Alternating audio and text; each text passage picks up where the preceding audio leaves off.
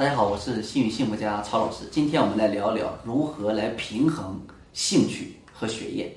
啊，先看一个故事啊，就是，嗯，有一个小女孩呢，她特别喜欢跳舞，呃，然后跳舞跳得特别好。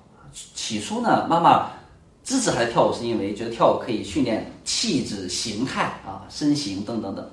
但当孩子上了这个初中以后呢，啊，因为初中后的学压力越来越大，每天的作业呀。包括学习成绩的压力啊，还要上不可能还要上一些补习班啊，所以这个孩子呢就越来越没有时间去跳舞。那这个时候呢，妈妈就啊，因为啊这个学习很重要，学业为主，就想要停掉女孩的这个舞蹈，然后女孩呢不乐意啊，所以为此呢两个人就发生了矛盾和冲突。那到底该怎么办？所以呢，那这个话题呢，这个案例呢就告诉我们，到底兴趣和学业。到底怎么平衡？首先，我们来讲兴趣和学业，它其实是并不冲突的，啊，为什么不冲突呢？因为第一，兴趣和学业它是怎么样相互补充的啊？因为我们说，在呃霍华德加德纳这个心理学家他的理论里面叫多元智能理论，也就是说，人的智能是分为很多智能的啊，数理逻辑呀、语言呀、啊身体运动啊、人际交往啊、自然观察呀、自省啊，对吧？呃，空间空间呀。等等等，所以我们说它本身，我们人是具有多种智能的啊，每一种智能都是互相促进的，所以它是彼此的补充的。第二，兴趣呢能促进孩子积极的自我评价，也就是说，如果比如说女孩，如果她跳舞跳得很好，对吧？气质身形，那那她一定会，比如说呃身边的朋友啊、老师啊、叔叔阿姨啊对她的夸奖，比如说参加晚会，她进行了一个舞蹈的表演，获得了满堂彩。对吧？那等等，这这些都会都会让孩孩子感觉到什么？自己是一个优秀的，是多才多艺的。那这样的积极自我的评价很重要。就像我在积极家庭课程里面讲积极自我一样，一个培养一个对自己是一个积极自我评价的孩子很重要。他的自尊水平会比较高，他的自我相当感会比较高，他就会愿意去尝试很多事情，他也不容易被别人的负面评价所影响。所以说，一个好的兴趣的培养，可以让孩子建立一个。积极自我的评价啊，第三，有些兴趣跟未来职业它是相关的，比如说啊舞蹈，那孩子很容易，如果他很热爱舞蹈的话，对吧？然后对舞蹈的职业了解之后，他愿意未来从事舞蹈的话，那他未来高考可以走什么？可以走舞蹈啊，可以考一个大学里面的舞蹈系的专业呀。那这样的话，对于孩子来讲，高考就变得怎么样？相对来说就容易，就就轻松一些。啊，所以我们说兴趣爱好可以成为孩子未来职业啊生涯的一个参考。也就是说，那我们很多孩子选专业怎么选呀？对吧？未来职业怎么选呀？我们说多见识、多体验啊，多尝试。所以最早的启蒙来自于兴趣的培养。所以兴趣的培养，呃，它一个可以成为什么？可以成为未来职业的参考啊，高考成为一个升学路径。另外就是，它可以成为呃越来越沉重的学业的压力下什么一个娱乐的放松。就哪怕刚才小姑娘她不走舞蹈，但是舞蹈对她来讲是什么？呃，沉重的学业下，甚至或者是枯燥的学业下，充满压力的、充满竞争的这个学业下，让自己可以放松的。可以让自己通过放松，让自己的意志力，让自己的大脑可以得到休息，然后再次的精力充沛投入到学学当中的。所以我们说这个兴趣爱好非常重要啊，所以它跟学习是不冲突，它是促进学习的。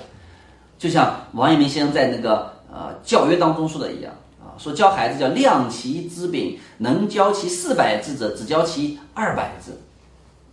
干什么？留有这个什么时间干什么啊？留有时间让他干什么？就让他玩儿，让他去。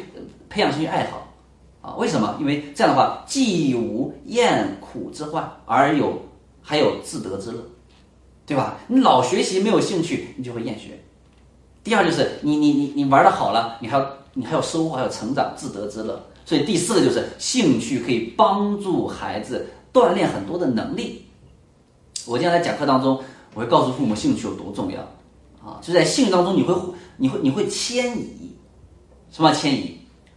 比如说，你希望孩子在学习上更投入，你希望孩子在学习上有更好的注意力，你希望孩子在学习上有有更加的坚毅，更加愿意去挑战。但是孩子目前可能在学习上他就是遇到了困难，你你所刚才希望的孩子就做不到，那怎么办呢？我们说替代法，什么替代法呢？包括你玩手机也是一样，就是找到孩子感兴趣的一件事情，啊，我们鼓励他，给他创造环境。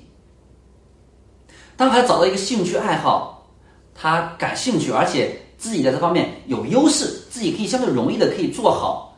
那在这个兴趣的过程当中，可以锻炼什么？可以锻炼孩子注意力。为什么？因为你任何一项兴趣，你要想把它做好，去投入的话，他都需要干啥？他需要，他都需要注意力啊，都需要在做的时候注意力高度集中，对吗？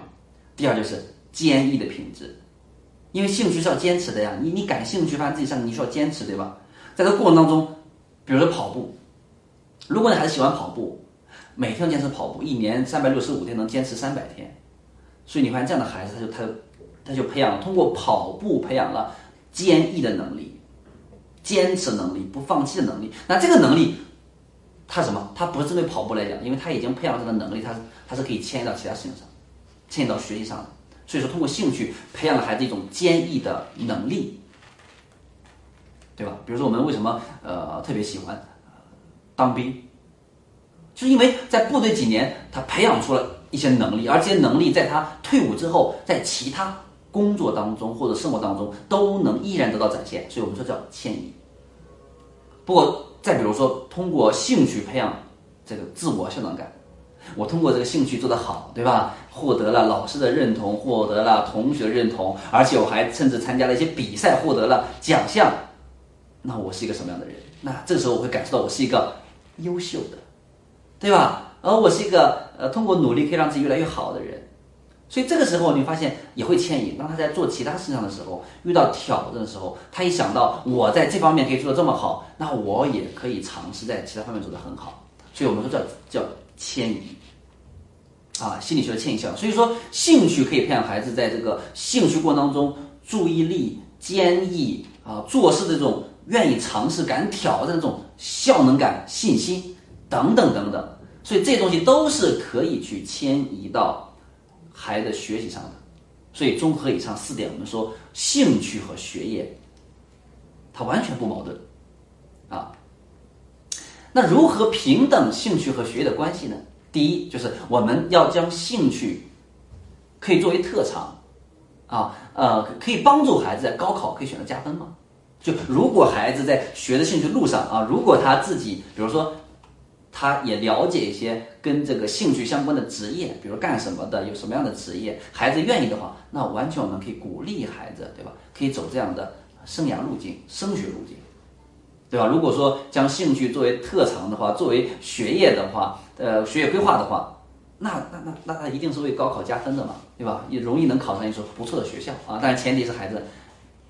对这个事情感兴趣。第二呢，也对这个职业通过了解、通过访谈啊，那也感兴趣。第二，我们说允许孩子有节制的啊追求兴趣啊，就当孩子培养兴趣的爱好的时候，我们怎么样？不能一味的去让他大度时间在兴趣上，对吧？我们说怎么样？来做一个计划啊，比如说啊，我我比如说我如果如果报一个机构的话，对吧？那我们定期去那里学习。啊，如果说自己要去，呃，在这个机构之外自己要去训练呀、去玩的时候啊，那我们要做个计划。那你在什么时候可以去做？比如说在完成作业以后，比如说在假期，我们哪个时间段来做这个事情，对吧？所以我们说，只要是我们兴趣，你你有一个计划啊，这个时间我们说跟跟学业融进到学习计划里面，什么时间去？啊，呃，每次呢去呃玩多长时间？那这样的话，我们说啊，你相当于有有节制，而不是说孩子为了这个兴趣，为了这个爱好，完全不顾学习了，那这个肯定也是也是不行的，对吧？那第三就是我们多关注兴趣给孩子带来这种隐形的能力、隐形的价值。也就是说，当孩子去呃再去玩一个他感兴趣的事情的时候，我们不要认为他在玩，我们不要认为他在。玩物丧志，对吧？我们也不要认为他在啊不学习、不上进、不努力，我们反而去干什么？去去多关注，给他反馈。比如说孩子啊，他喜欢那个打篮球，哎，有你你可以花点时间去看看打篮球，发现说，哎，孩子你打篮球打进步很多呀，对吧？哎，这个投篮姿势越来越标准了。哎呀，爸爸看到你从刚开始你不会打篮球，到现在打篮球你都能可以怎么样，都能可以三步跨栏了，你都可以可以突破别人防守了，哇，你都可以二分，你的准确率可以达到多少了？哇，你都可以投三分了。所以爸爸看到你的什么？看到了你的努力，你看，这就是一个隐形价值出来了。哎，爸爸看到你的坚持，你看隐形价值出来了。哎，爸爸看到了你做事情的态度，认真投入，你看隐形价值出来了。就当我们通过他的兴趣关注到孩子这些方面的时候，孩孩子什么感受？哦，对吧？我可以通过努力做很多事情，我可以怎么样？我可以做事情，只要我投入，我就会做得更好，对吧？哎，呃，我我这个这个呃进步，我是一个我是一个优秀的孩子，所以你看这些东西是我们刚才讲的，它可以它是可以迁移到学习上去的。当在学习上遇到困难的时候，遇到挑战的时候，这孩子可以就想，哎，我我我是有价值的，对吧？哎，我我是有这样的有成就的成功的体验的，他都可以把它用在对学习的挑战应对上。所以，综上所述，我们说兴趣和学习并不矛盾，平衡是关键啊！我们不能说啊简单的一刀切。好，关于我们兴趣和学业的关系，我们就聊到这里啊！大家如果有什么疑问或者是互动的，欢迎大家在我们的评论区点赞留言，谢谢。